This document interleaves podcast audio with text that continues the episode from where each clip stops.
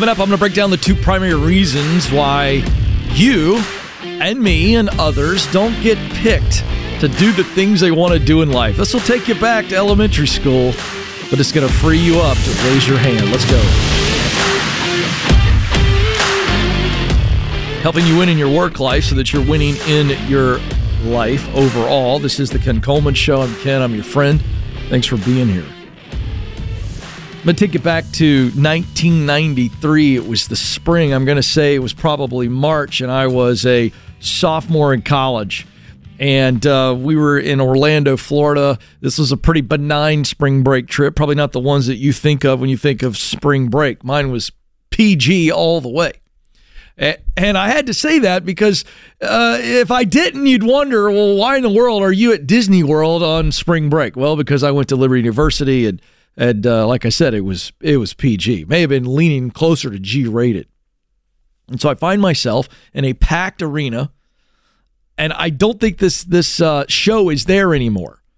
But it was uh, it was MGM back in the day. Now it's Disney Hollywood Studios, and I was sitting on about the fifth row of the metal bleachers in the Indiana Jones show. So it's a live show and they take a portion of the of the movie and they have live action and the actors are acting it out and and so we're sitting there and and uh, waiting for the show to start. The MC comes out and gets everybody hyped up and then immediately says we need five volunteers to be a part of the show now as soon as he said that all of my friends there were about eight or nine of us guys and girls and and, and immediately they looked down the row at me because they knew me and I was uh I was into theater and, and did acting and all that in high school, and I was just a big ham and always trying to make everybody laugh. And so they all looked at me and were like, Coleman, you got to volunteer. Well, that's all I needed to hear. That's it. I didn't need encouragement. I probably was going to volunteer anyway, Alex. But when they said that, it was like, well, now my friends want me to. I'll jump off a bridge to make two of my friends laugh. This is how I was. I probably am still that way. You know anybody like that? I'm that guy. And so I, you know, immediately started making a scene. Stood up and I mean extra freaked out. You know, woo, me, me. I mean, just I'm on the fifth row. So I'm making a total scene. And so, as you would guess, the MC, they are trained, they're looking for people that are like me, that will act like a fool to get on the stage because they're looking for people that will participate and fully engage and that want to ham it up. So I got selected. And so there I go. And uh, ended up being a part of it and stole the show. I was egged on by everybody. And I had a big blast. And when it was over and I went back to my seat to sit with my friends, I had people coming up to me uh, wanting to do a picture and asking me to sign their little Disney autograph book. They thought I was a plant. I thought, this guy's an actor. He's a part of the show. So it was a great memory, great fun. Okay. And this story illustrates one of two of the reasons that I'm going to go through as to why you aren't getting picked. Now, this is pretty simple stuff, but I want some of you to get some real courage out of this. So, the first reason is is you, me, we act like we don't want to be picked. We act like we don't care. In other words, we're playing it cool. Now, let me tell you what I didn't do in that story. I didn't play that cool. I acted like a complete fool. Instead of being cool, I was the fool. But the fool got on the stage. Why did the fool get on the stage? Because the fool was willing to put themselves out there, to look foolish and still not get picked. And I wasn't exhibiting great courage in that moment. I'm just a dumb college kid but I put myself out there, and as a result, I got picked. We are afraid of being rejected. That's what's going on. We're afraid to look foolish. But it is many times the willingness to look foolish, feel foolish, that gets us selected. You got to raise your hand. The second reason that people don't get picked is because they don't put themselves in proximity to be picked. So the first one is you're there, but you got to raise your hand and say, Me, I want to do it. I'm enthusiastic. Give me a shot. That's the first example. The second one is we're not even in the bleachers, we're not there. If you're not there, you can't be seen. If you can't be seen, you can't be picked. You get this. When I was 29 years old, I volunteered to help on a very important project for the company I was working for. It was John Maxwell Leadership Company, and we had a uh, live simulcast. It was going to have 90,000 leaders piped in in the United States and around the world. And one of our guests that was going to speak was a guy by the name of Coach K, Mike Krzyzewski, legendary coach of the Duke Blue Devils, now retired. Now, he lets us know two weeks prior to the event that he wasn't going to be able to make it. It was a very rare situation. He said, I'm sick. I feel horrible about it. I'll refund you all the money. Um, I cannot make it. I have, a, I have something else that I've got to do that's very personal in nature, and I have to do it. Uh, and so, if you don't want the refund, I could do it. I will do an interview for you because you've advertised me. And so, the leadership of our company decided to go that route. And so, I was in on the decision making because I was involved with the event. It was like, hey, who do we know that could do the interview. And I and I said, I know a guy. He's I just met him recently at one of our local leadership networking events. Is Bob Rathbun. He's the voice of the Atlanta Hawks to this day on television. At that time, he was also doing the Atlanta Braves games for Fox Sports South. So I called Bob up and said, Bob, would you be willing to do this interview for us with, with Coach K? We want somebody that's a known broadcaster. And he said, Sure, I'll do it, but I need help writing the interview. And I said, Bob, I'll do it. I love Coach K. I love the book, Leading with the Heart. To this day, it's right up there on the shelf over my shoulder. And so I dove in and I read the book, and to this day, and I should have pulled it off the shelf, Alex. It's got red ink all over it. And I was preparing for that like crazy. And so I was doing it, and I I needed him to know that I would do everything possible to be his research assistant. You need me? I'm the guy. He goes, This is great. He goes, write the interview and I'll make any changes. I said, Great, I'll do it. But I was in the room because I said I wanted to be a part of it. And then I said, Bob, I'll do all this for you. And so now I'm in close communication and I'm actually writing the interview. So, watch. Step one is I raised my hand. Step two, I decided to put myself even closer to the situation by being involved with him in writing the interview. Now, here's the rest of the story. A week before the interview was supposed to happen on the floor of Cameron Indoor Arena, the legendary arena at Duke. Bob called me. I answered the phone. What's up, man? He goes, Hey, you're not going to believe this. We had a rain out last week, and Major League Baseball has rescheduled the game for the day that I'm supposed to do the interview with you. I am so sorry. There's nothing I can do. okay. So I go tell my leader what was going on. This is our situation. He looked at me. He said, You wrote the interview, didn't you? I said, Yeah. He goes, You can do it, can't you? I said, Yes, I can. I didn't know if I could do it, but I wanted to do it. And as a result, a week later, I sat with Coach K and did the very first interview that I ever done in my life. And it was such a rewarding moment from the experience itself. But it confirmed a path forward for me and it led to me interviewing many A-listers, one of which was Dave Ramsey, and that led to me coming here to do the work I do today. A series of doors swung wide open for me. Why? Because I was willing to raise my hand and I was willing to get close enough to where an opportunity fell right in my lap. That's why you don't get picked. So be vocal, be volunteer, be around people and take your shot.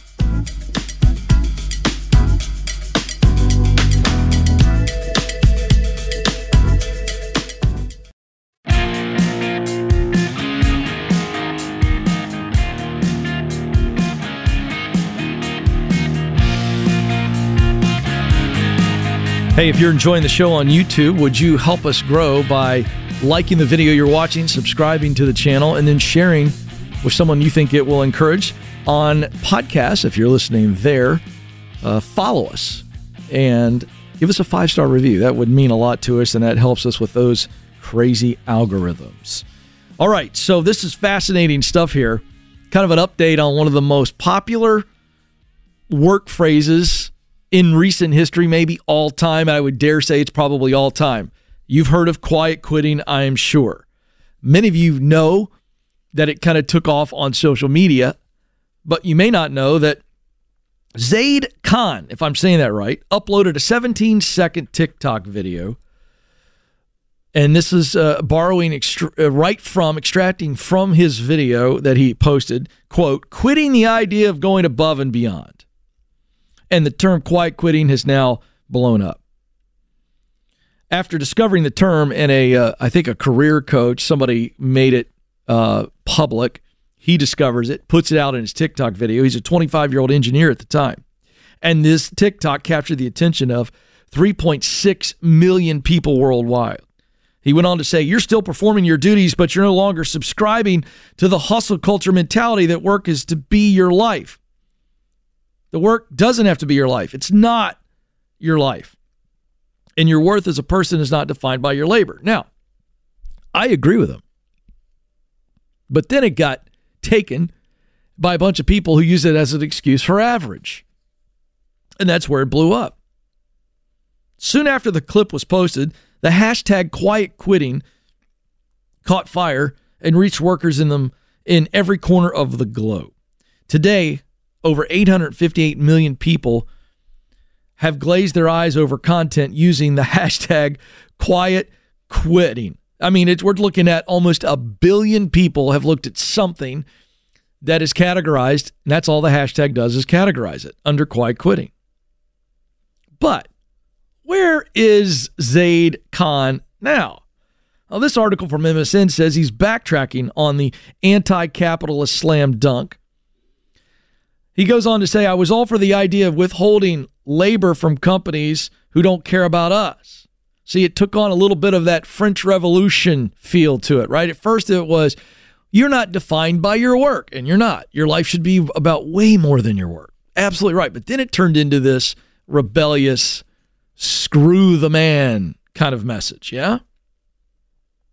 And so, uh, as he began to take on less work, not working full eight hour days, it soon wore off and he got paranoid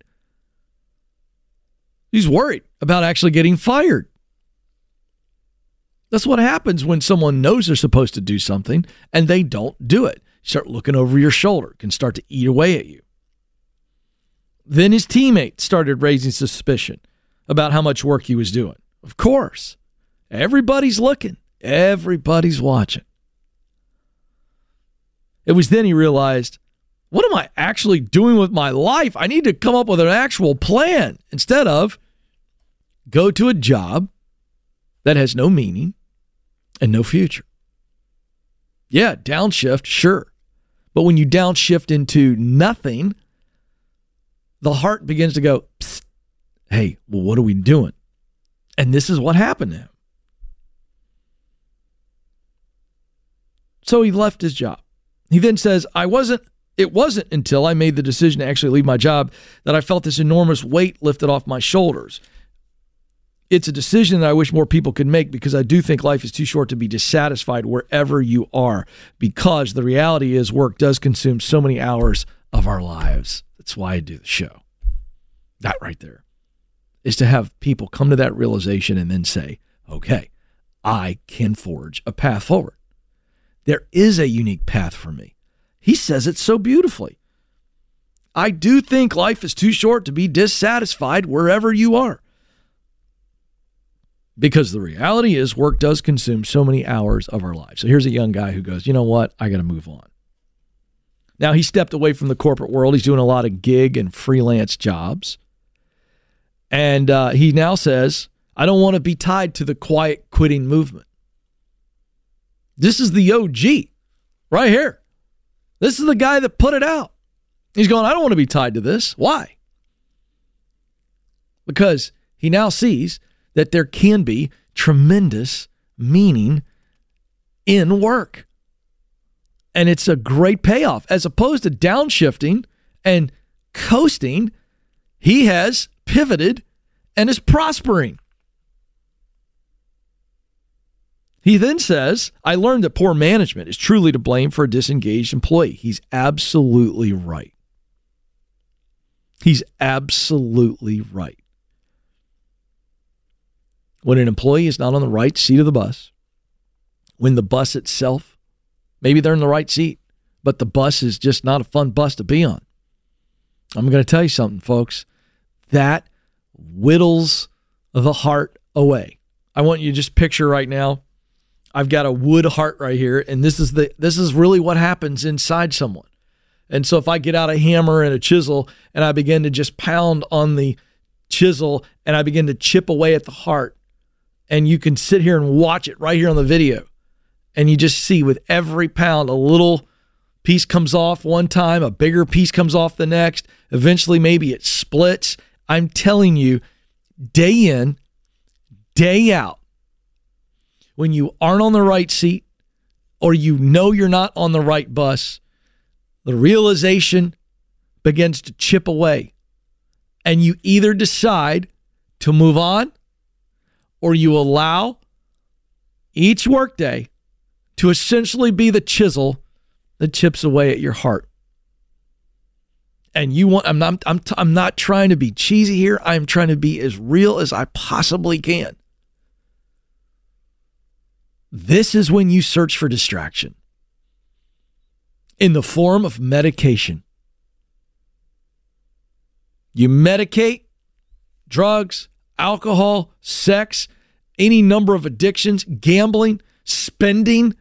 You do whatever it takes to pump something back in the heart, to glue something back on the heart. That's what happens. And so here it is the guy who came up with the phrase, the, the actual TikTok that blew up quiet quitting. He's now going, hey, I realize it's about management. If you don't feel like you're part of a team or in some sense connected to your work, you're going to be alienated. You are not the problem. I agree to an extent. You are not the problem that you're on the wrong bus in the sense that you got on, they told you it was going to be a great ride, and the culture's horrible. You didn't create that. It's not your problem. You aren't the problem as it relates to someone hired you, put you in a seat on the bus that may be not a good fit. But you are the problem if you choose to stay after you realize it. You may have made a mistake. You made a poor judgment call getting on this bus or allowing yourself to say yes to that seat. You have a role in it, but you don't become the problem unless you choose to stay. If you choose to stay, you can't be resentful anymore. That's not on them. That's on you. If you know you're not in the right place, you're not in the right seat, and you bring it up and and they won't do anything about it, you've done your part. You cannot control that. What you can control is what you decide to do with this new reality. So you aren't the problem, but you are the solution and to the extent that you don't become the solution, now you are the problem. So that's where you get to the problem. You aren't initially the source of it, even with you making a poor decision. By the way, it's okay to acknowledge, you know what? I said yes to this job and I got in, and six weeks in, I realized it's a bad fit. It's okay to acknowledge that. But so many people are afraid to acknowledge that because if they feel they acknowledge it, they have to do something about it. And I'm just telling you, why would you continue to just keep going through a mistake. Why? It makes it worse. You're compounding the problem as opposed to going, well, I blew it here. Let me take my loss here and walk. So, pretty interesting stuff. Quiet quitting always leads to loud quitting, and it's loud for everybody your heart and for everybody you left behind.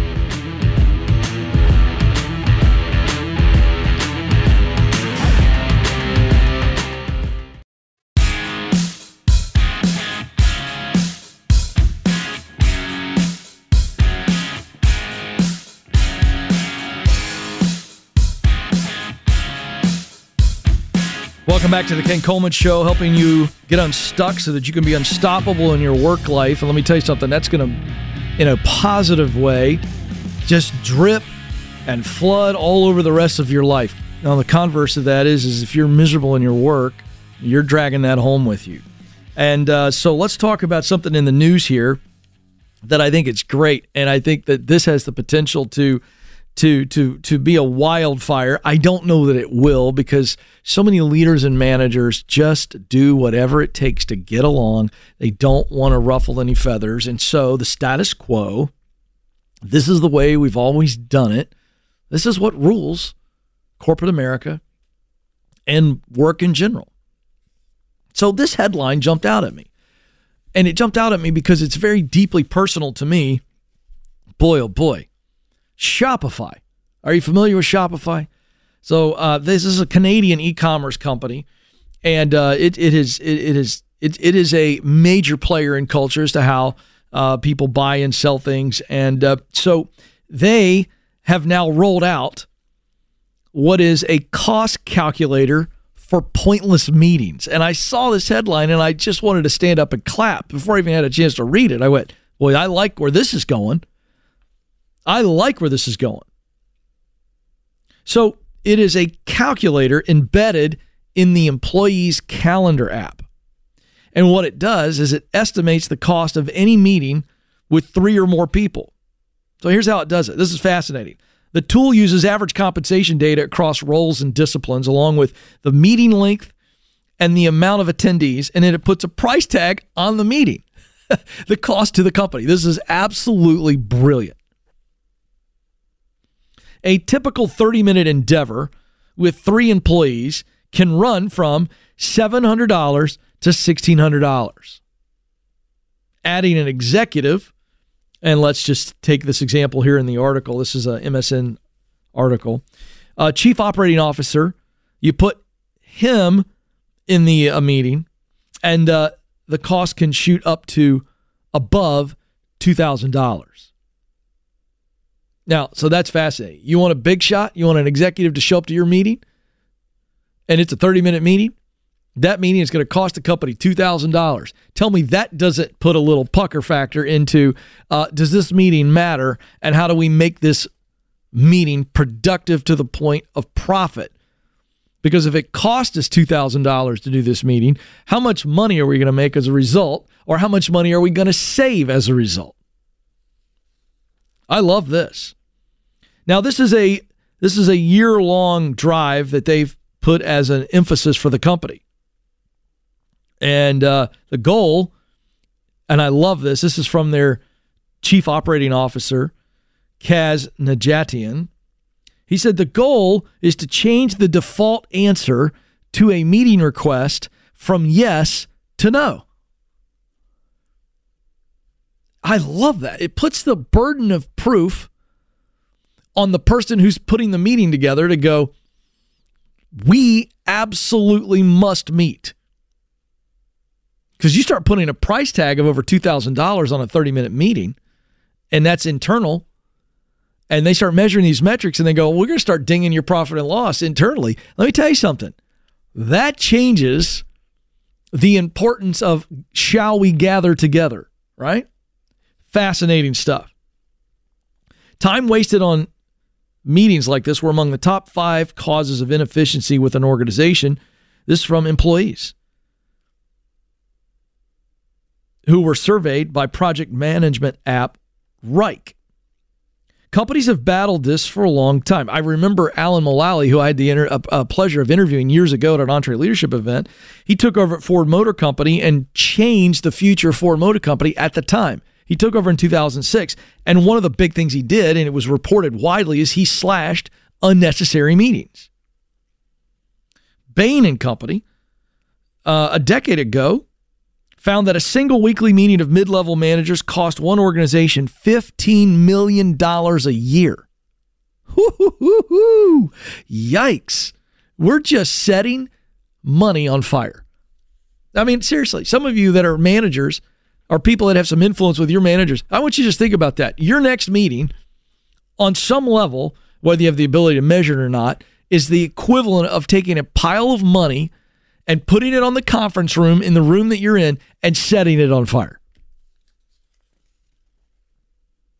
Fascinating. So it's productivity. And, and I got to give you a quote from my friend Pat Lencioni, who actually wrote a best selling book entitled Death by Meeting. If you're listening to me or watching me and you are in some type of a leadership position and you're in control of setting meetings, you need to read the book. Run, go get it death by meeting. It's a parable. And I pulled one of the things that he writes in the book. Pat's been on the show many times. This is what he says The hard truth is, bad meetings almost always lead to bad decisions, which is the best recipe for mediocrity. So, what he means by, and I, if I could extrapolate from this, a bad meeting would be an incomplete meeting, an unnecessary meeting. What are we looking to accomplish here? What is the problem that needs solving? And let's put all of our guns aimed in this meeting at solving that problem. So, bad meetings that don't have a very clear objective this is where we're going and this is why we got to get there. The how takes care of itself, but at least we're in there for the right reason. A bad meeting to just all the time having meetings. Let me tell you what bad meetings end up turning into. Bad meetings turn into incomplete conversations. And incomplete conversations require, you ready for this? More meetings. Well, we got in the room and we kind of knocked around this way and we knocked around that way and we created what we did is we identified some more holes and we identified it in this group conversation where we got people not doing their job and they're in there and so now we got to have another meeting And that just creates more mediocrity. Let me tell you how it turns into mediocrity. A, we wasted time, so we weren't efficient, therefore, we cannot be excellent. So we wasted time. That time's gone forever. Secondly, because we didn't do a good job the first time, we may create multiple meetings. Why? Because we don't have a discipline for saying, what is just this one thing that we have to solve? And does it require four or five people in the room? Or does it require a 10 minute huddle in one person's office? We just set meetings because we think it's okay to have a first level conversation. And then that'll lead to the next conversation and the next conversation might I suggest to you, to you from a guy who can't stand unnecessary meetings when meetings are wasted, have the conversations beforehand so that when you get into the meeting, we know what we're doing and why we're doing it. It's pretty simple. But just having one meeting that is a mediocre meeting that sets us up for a better meeting later is ridiculous. Have two and three little conversations so that when you get in there, you're ready to roll. But let me tell you something. When you look at these numbers and you look at the sheer loss of productivity and you look at what Shopify is doing, what they are doing, and I'm going to repeat this, is they're changing the default answer from yes to no. So, what's the entire takeaway? I've given you my opinion, I've showed you this. Let me tell you what I take away from this. My answer, your answer in a healthy organization to a meeting request ought to be no, and then put the burden on the person to say, convince me to yes. Now, am I saying that you walk around being a jerk and every meeting request say no? No. But I am saying that if you have the ability to influence this, go, I'm not coming to a meeting. My answer is no. I'm a, t- I'm a tentative no. Tell me why that I need to be in this room with all these other people. And some of you don't like that. But the reality is that would force people to make a compelling reason as to why we need to be there and what we're going to do when we're there. And that that right there is a prescription for efficiency, which leads to excellence. This is the Ken Coleman Show. Press on. Uh- Thanks for listening to the Ken Coleman Show. For more, you can find the show on demand wherever you listen to podcasts and watch the show on YouTube. You can also find Ken across all social media by following at Ken Coleman.